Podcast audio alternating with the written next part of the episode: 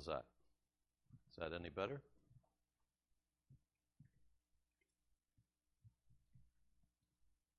Find a place to put this. That'll work. Psalm 119. Psalm 119 and meander over all the way really to verse 153. I say meander because, well, there's a lot of pages to get through. This morning we're just going to be looking at this one section in Psalm 119.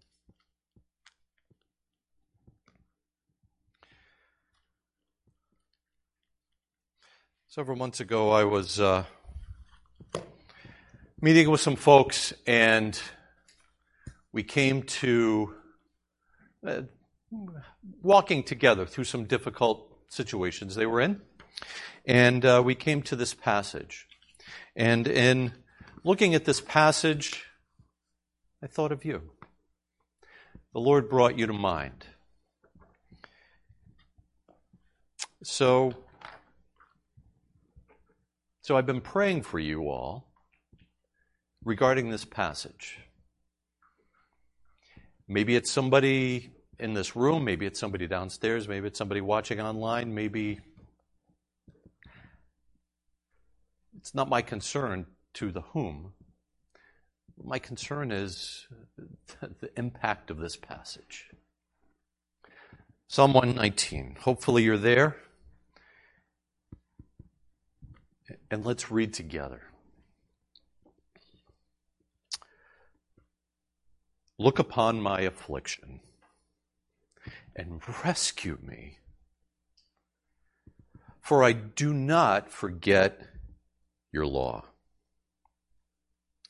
Plead my cause, redeem me, revive me according to your word. Salvation is far from the wicked, for they do not seek your statutes.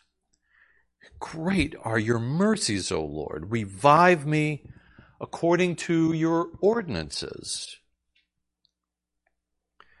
Many are my persecutors and my adversaries, yet I do not turn aside from your testimonies. I behold the treacherous and loathe them because they do not keep your word. Consider how I love your precepts. Revive me according to your loving kindness. The sum of your word is truth, and every one of your righteous ordinances is everlasting. Let's pray. Father, we just sang how great a God you are. We sang about your name. Father, these things are far too wonderful for us to understand in its totality. Yet we cling to them, we grasp to them, onto them for our very life. Father, we know that in return, you hold on to us. You wrap us in your everlasting arms and you protect us, you shield us, you comfort us. So, Father, in this uh, short time we have this morning, we would ask for more than just a, a sense of your love. We desire a greater revealing, a greater insight to who it is that you are. You are great and greatly to be praised. Father, we are in this place intentionally, purposefully. There's no random chance or accident in which we find ourselves in this very room. And so we ask that as you have been so kind in times past to meet us exactly where we are, that you would do so again today. Father, we, we need you. And so we pray that you would show us who it is that you are. Father, we thank you and we do love you. And it's in Jesus' name we pray. Amen. Psalm 119, longest chapter in the Bible. It, uh, it's an acrostic of sorts um, with the Hebrew alphabet. There are 22 letters in the Hebrew alphabet, and each one of these sections or portions in Psalm 119 correspond to one of the characters or letters of the alphabet, and each one of these sections has eight verses. It's the way the Holy Spirit laid it out. Remember that. Now, uh, we don't know exactly, we, the collective we, we don't know exactly who wrote Psalm 119. It doesn't say a Psalm of David or a song of Moses. Um, but we do want to remember that the Psalms are songs. So this is a song of sorts. It's a very long song. Something maybe done at a concert we don't know. But again, we don't know who wrote this. It could have been David. There, there's great speculation that, that it was David. That um, and and it occurred over the course of his life. It wasn't like he was. You know, we get the, the Sunday school flannel graph picture of David uh, sitting on the green hillside and, the fluffy white sheep just just over there, and he's got his little harp and he's playing and that he's writing things down. It's it's not so much that,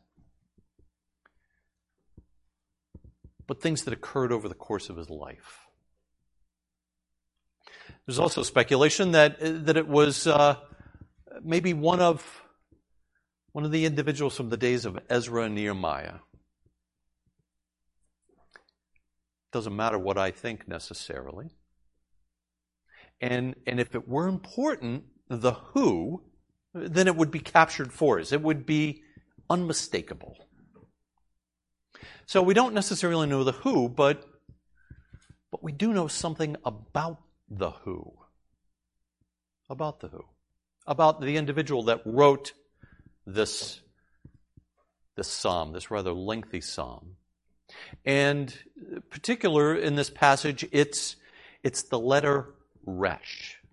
Uh, for some of you, you may have in your Bibles um, what that pictograph looks like. Now remember, the, the Hebrew language is, is written in, in these kind of um, obscure, crazy kind of characters. It's not, um, it's not like uh, letters that we would recognize. But these, these letters, they, they tell a story. They, they paint pictures. They, there's so much behind them. And um, for those of you who haven't Googled what does the Hebrew character resh look like up until this point, thank you for sticking with us, okay, and not meandering off.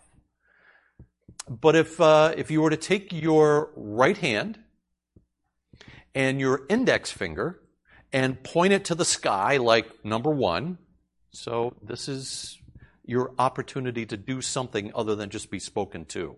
You, you can actually do this, okay? Number one, right? And then you take that index finger and you just curl it down just a little bit. That's resh. That's R. That's our R. Now, uh, with the Hebrew language, they, they would, um, for their own reasons, omit vowels per se. And so they would put little marks, jots, tittles um, on, uh, on these characters to give them um, a different meaning or, or a different um, understanding. We're not going to get into that. You're doing well just with this R. okay, with this resh. So when you look at it, you think, what, what is it? Well,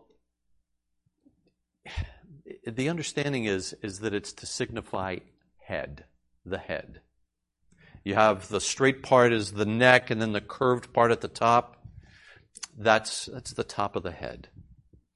Um, we'll, we'll see it kind of sprinkled throughout here, but, but it's this idea of the head.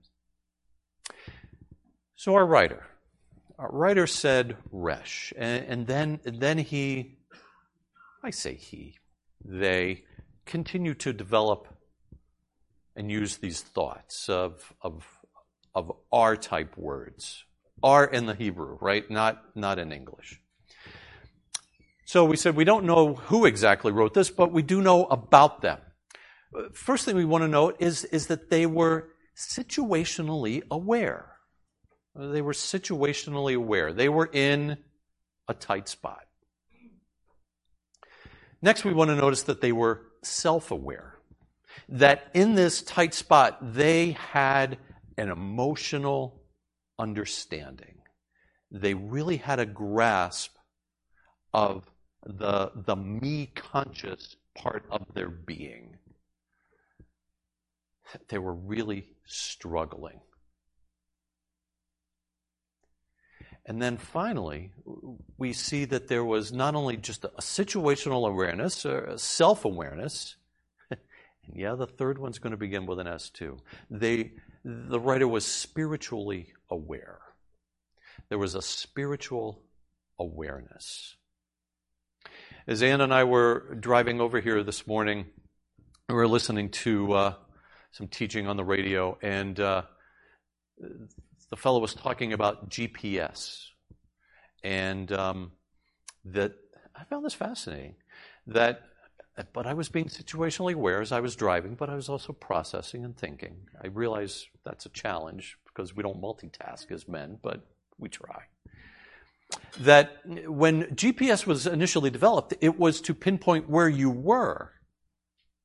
And now it's expanded to help you get to where you're going, right? But uh, when you're on your phone and you type in the address and you hit go, and Siri, in that outstanding British voice, says, starting route to wherever it is, right? That's how my phone is set up because I just dig that, man. I love that. I love that sound. But you, have got this, this dot, right, that's kind of blinking and, and glowing or whatever. That's you. That's where you are. And it helps, GPS helps you get to where you're going. Well, that's a bit of what we have going on here this morning in Psalm 119, verse 53, is, is the writer says, here's, here's where I'm at. And, and, and look at this. Get this. He is boldly approaching the throne of grace, as we read about in Hebrews, right? And, and it's not this swagger, right? That, that's not the word, that's not the understanding in Hebrews, right? The, the boldly approach, to come swaggering into the throne room and Here's my list. That is not that. Not even close. It's the idea of plainly saying it all. That's this idea of boldly. And so the writer here, centuries before that, right? The writer here is, is saying, Lord, here's where I'm at. God, here is where I'm at. And so maybe that's you this morning. That um, you really need to uh, spend time with God saying, Yeah, here's where I'm at. And I don't like it, not even a little bit.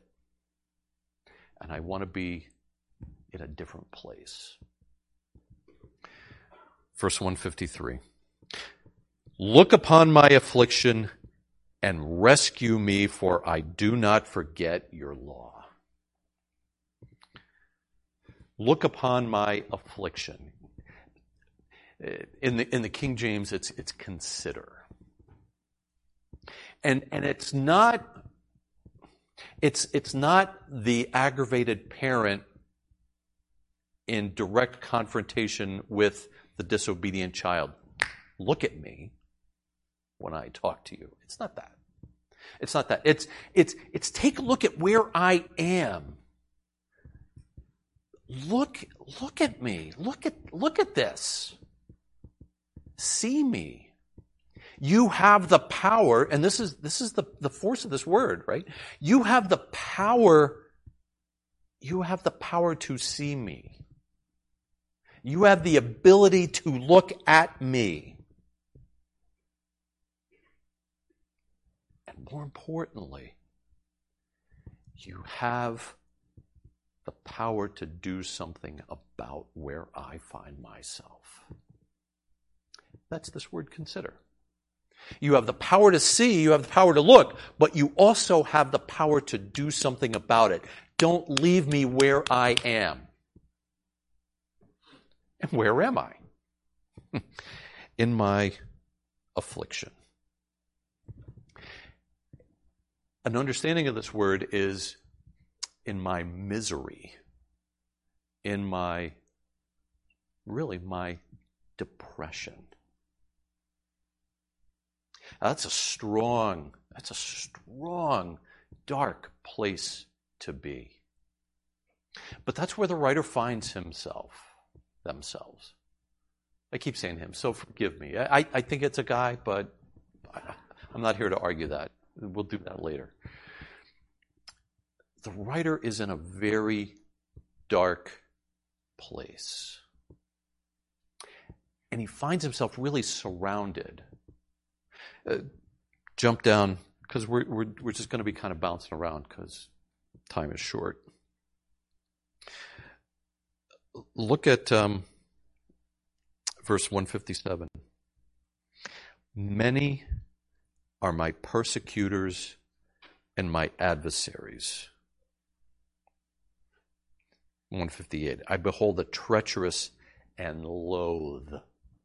what a great word loathe them. Many are my persecutors and my adversaries. Every place the writer turns, he's in a tight spot. He's in a narrow spot.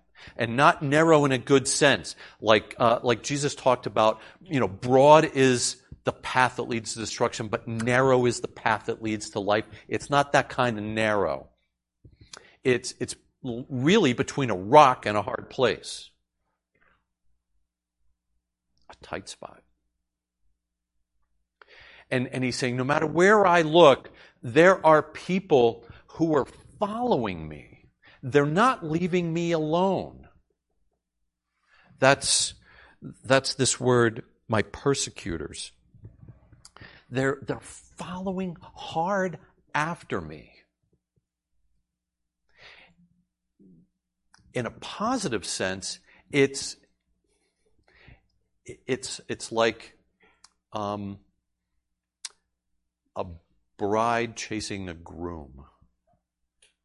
Uh, back in the days of the Civil War, uh, the American Civil War, uh, Israel had its own Civil War, but in the American Civil War, um, it was rather unique that officers would be afforded the opportunity to have their wives accompany them into, into battle. Not, you know, into the battlefield itself.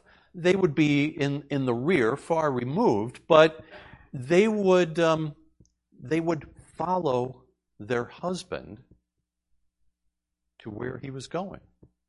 They would have a tent set up, and so when he was done his military obligations of the day, he could retire to his own tent. He could be with his wife. His wife literally leaving and giving up everything back home to be with her husband.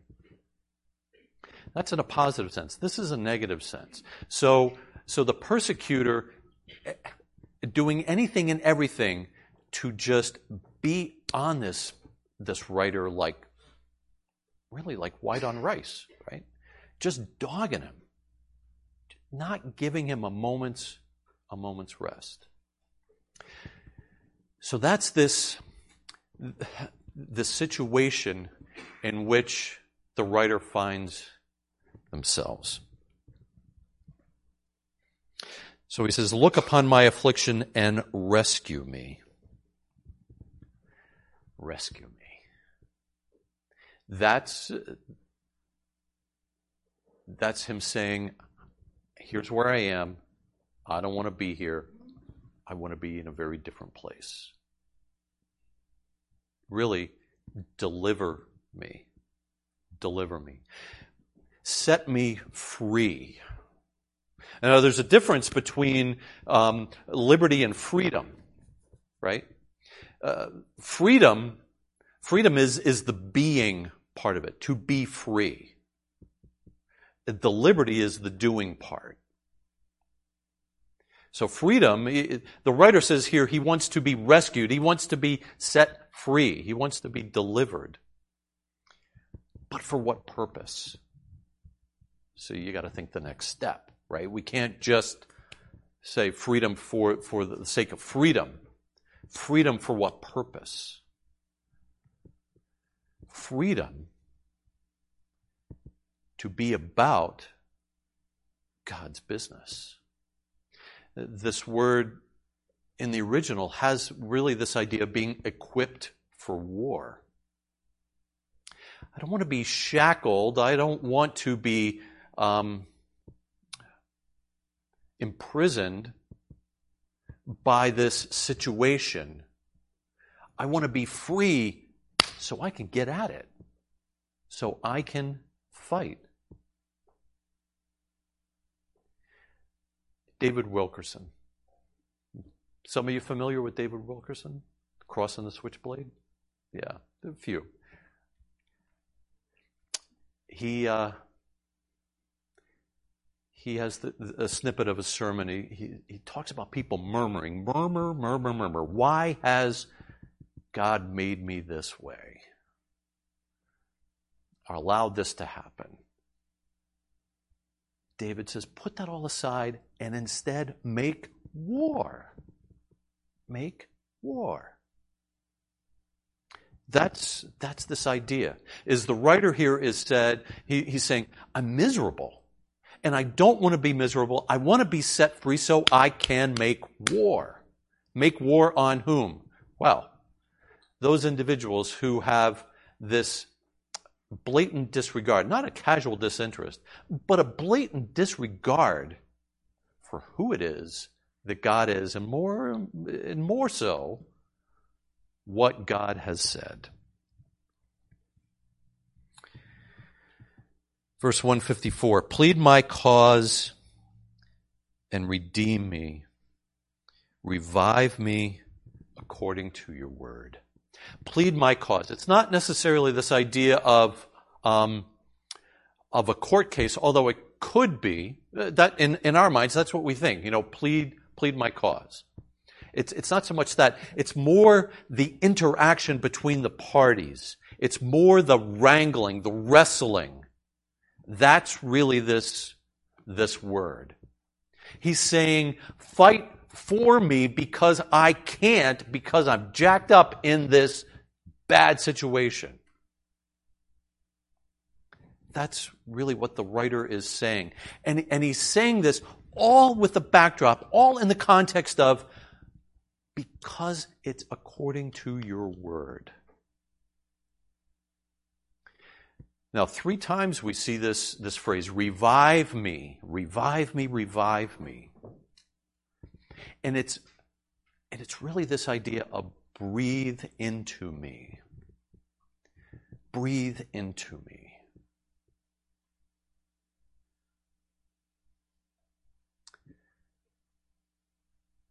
Are you able to breathe this morning?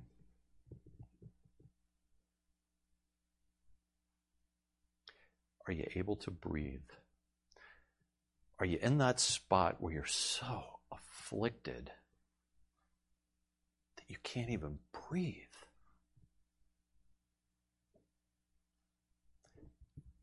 You're in good company because you're not alone. Not alone. Praise God, you're not alone. So the writer here says, Revive me according to your word. Breathe into me your very breath. Your very breath.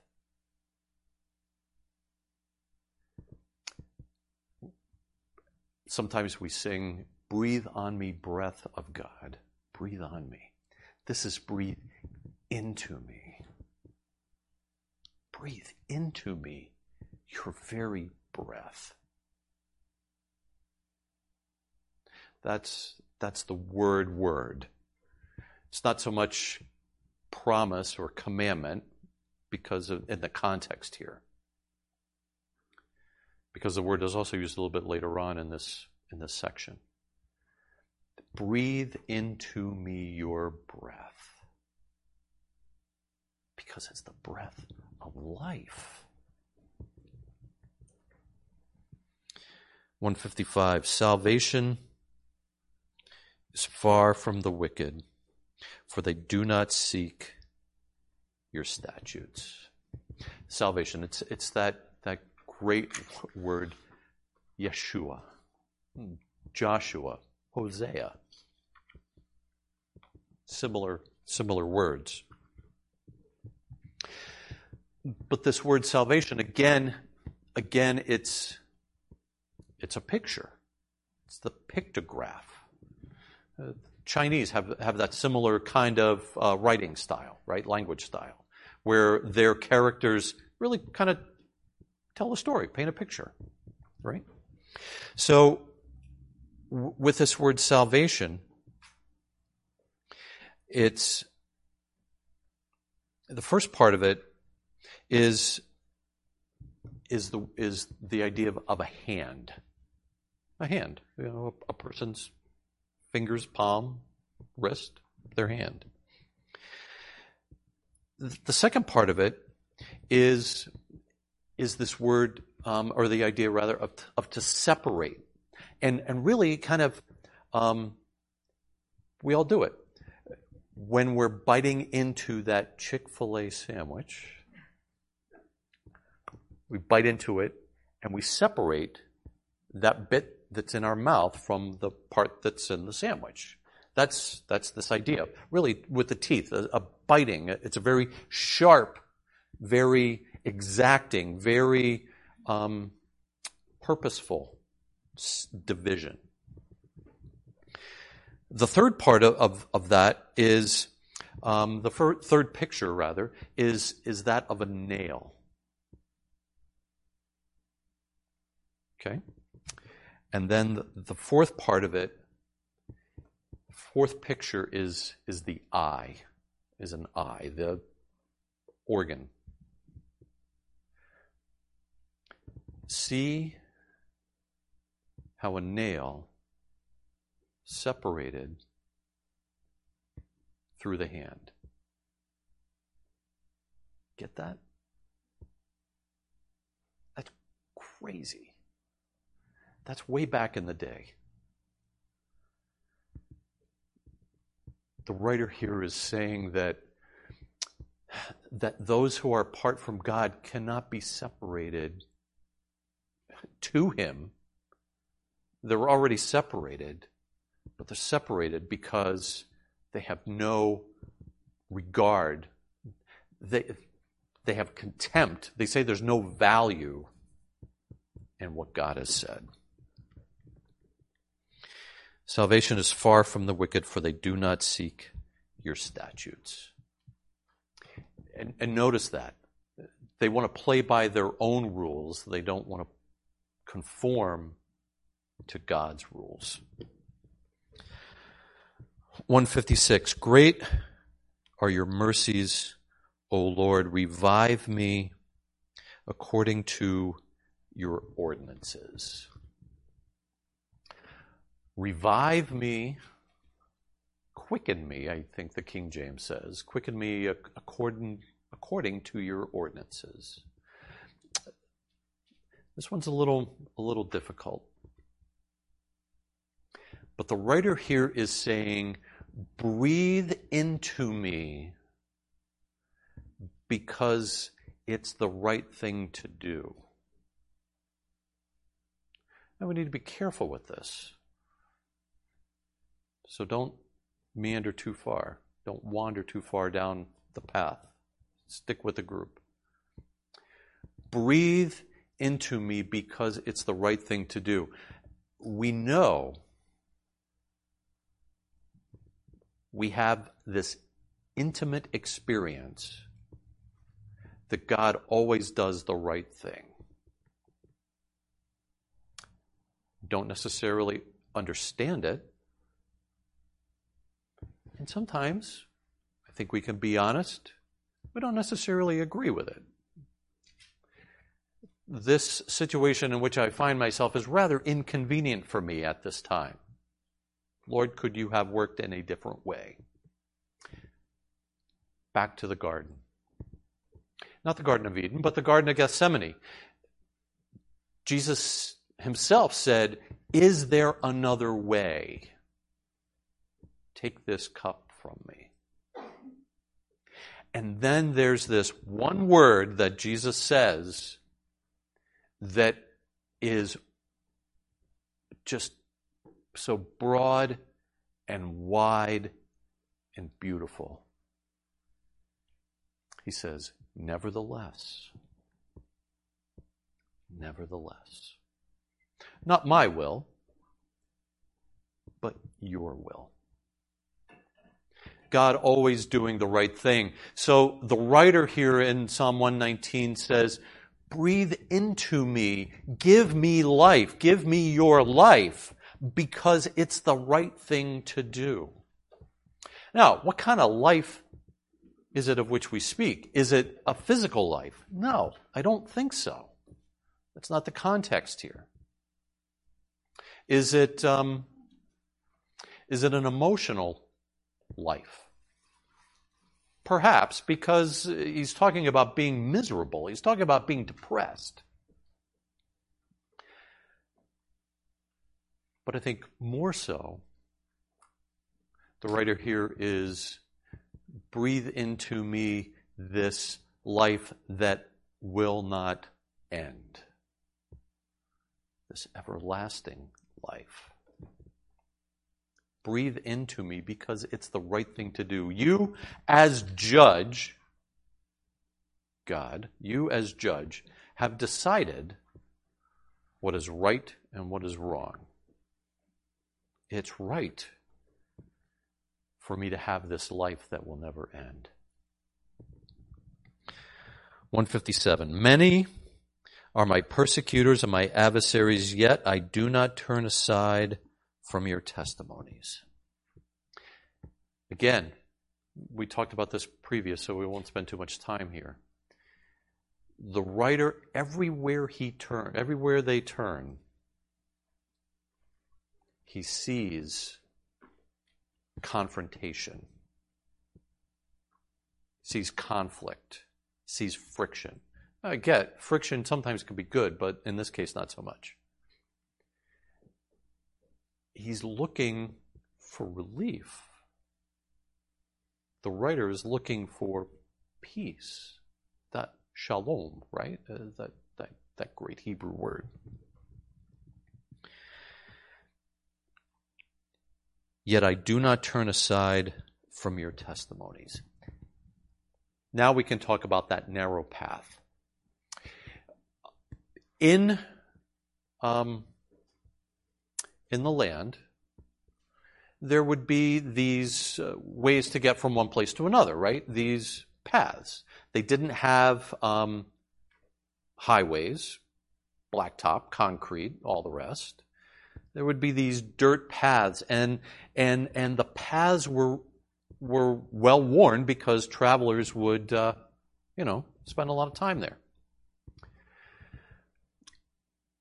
but the the area could be hilly mountainous um, uneven terrain not flat and smooth not a gradual incline there would be switchbacks you know you know you know switchback going kind of going backwards in order to go forwards because you need to kind of go up the mountain this way rather than going straight up, right? So these paths would be narrow. But there would be obstacles rocks coming down from, from above, um, logs in the way, what, you know, whatever, debris of some sort.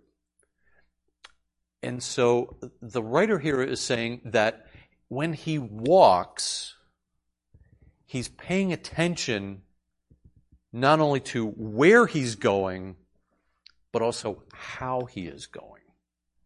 I do not turn aside.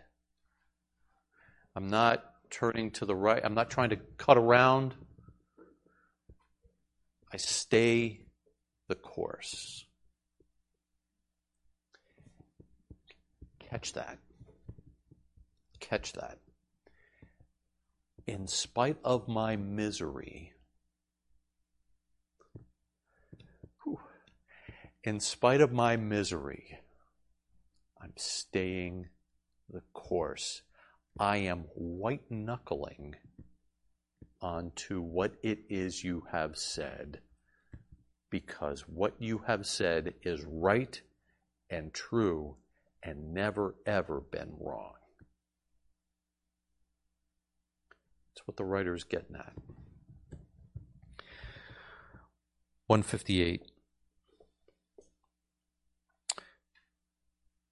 I behold the treacherous and loathe them because they do not keep your word. Now, earlier the writer said, Revive me according to your word. This is the same word for word, uh, the, same word, very different context. They are not breathing in, they're not asking to breathe in. There's, there's just this rejection of the command of God. Now, when we hear that word command, some of us bristle, right? Push back. We're like, oh, oh, oh, oh, wait, hold up. Command? That's like legalism and stuff. It's a boundary. It's not legalism, it's a boundary. Jesus himself said, commands are not grievous, not burdensome. They're not to weigh you down, they're to free you. It's all in perspective, it's all in understanding. 159. Consider how I love your precepts. We started out 153 consider my affliction. Now, the writer says, consider my affection. Consider my affection. Consider how I love your precepts. Revive me according, revive me, O Lord, according to your loving kindness. Breathe into me your breath. Breathe into me because it's the right thing to do. Really, because you've decided it's the right thing to do. Now, breathe into me because you promised. Breathe into me because you promised. In your Bible, hopefully, that word Lord is in all capital letters. Hopefully, it should be. And it's that word, Yahweh, Jehovah, the self existent one. And this is important because when we see that word Lord in all caps like that, we want to think of the promise, the agreement, the covenant that God made with his people. When we see God, we think of the creator aspect. See that word God, Elohim, right? But when we see Lord, it's Yahweh, Jehovah. It's the covenant aspect of God. A covenant is different than a contract. When we have the opportunity to counsel um, folks who are getting married, we, we talk about that a lot. We talk about this idea that the, the relationship into which you are entering is a covenant, it is not a contract. The difference between a covenant and a contract is that the contract is based on performance. If you X, we will Y, right? If you build my house, I will pay you for it. If you fix my car, I will pay you for it. The covenant is very different. The covenant is so different. It's, it's not based on performance. It's based on your word. It's based on your promise. That's why it's so important to have that, that concept or that idea in, in a marriage relationship, especially because there will be times where the husband, he's not stellar. He just, I don't know what he's thinking, but he certainly wasn't thinking clearly. So because you didn't X, I'm not going to do Y. You broke our contract. What kind of sense does that even make? But yet we do it all the time. We do it all the time. But not with God. Never, ever with God. God says, I promise, and I will never, ever, ever break my promise. The writer in Psalm 119. He's miserable. He's miserable. And, and, and he says, to the covenant keeping God, breathe into me your life because you promised. You promised you would. And a boatload of years later, the Apostle Paul said, all his promises are yes and amen. That's right. All. All. Every stinking single one of them. All your promises are yes. Amen.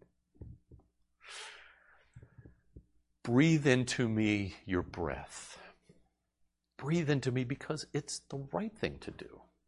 Not because I say it's right, because you already decided it was right.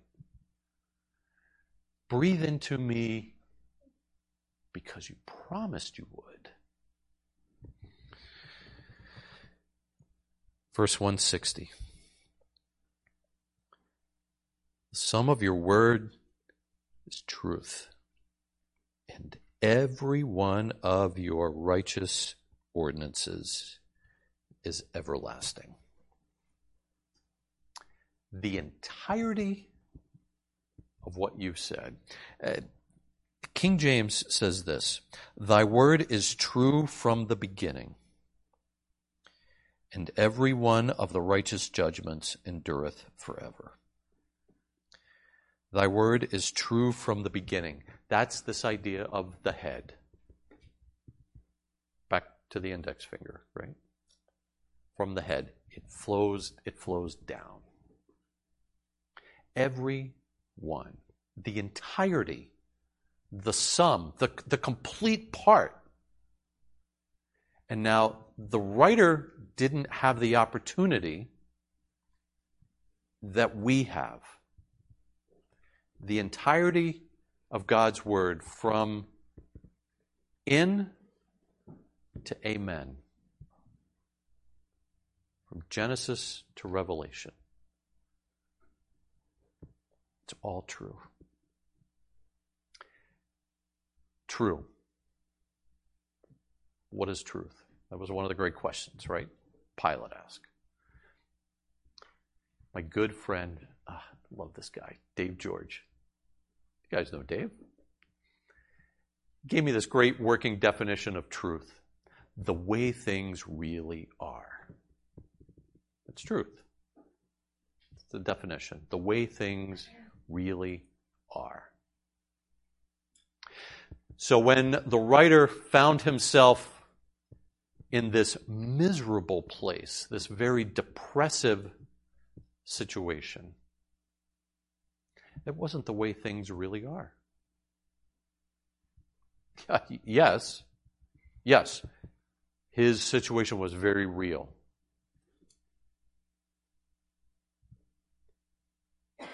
But God was able to deliver. And the writer says, Look at, look at me. Only you have the power to do something about it. So, how about us? Are there eerie similarities to what we're reading today, to where we find ourselves? Are we afflicted? Are we afflicted in some way? Is there someone persecuting us, just dogging us? Just everywhere we turn, prowling around like a roaring lion, looking to devour.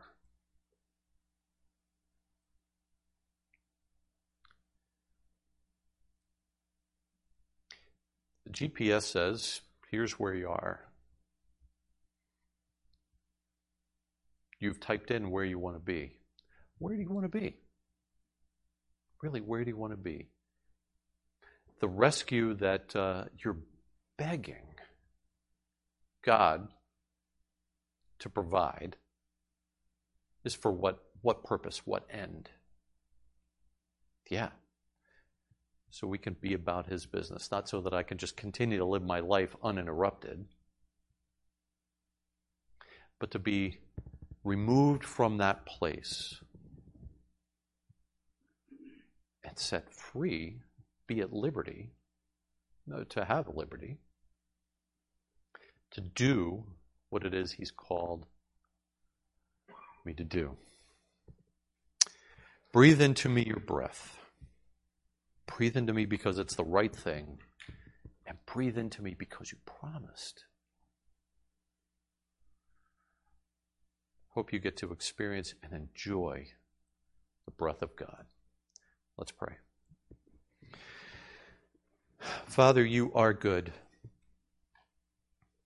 and your mercy endures forever. Father, we, we confess we find ourselves desperate for who it is that you are. Father, we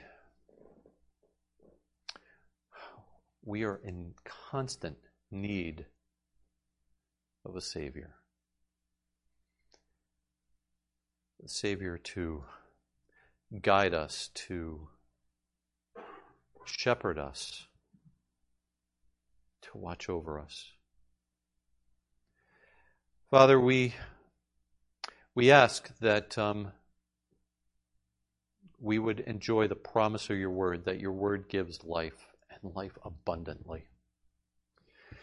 So we would ask, Lord, that you would um,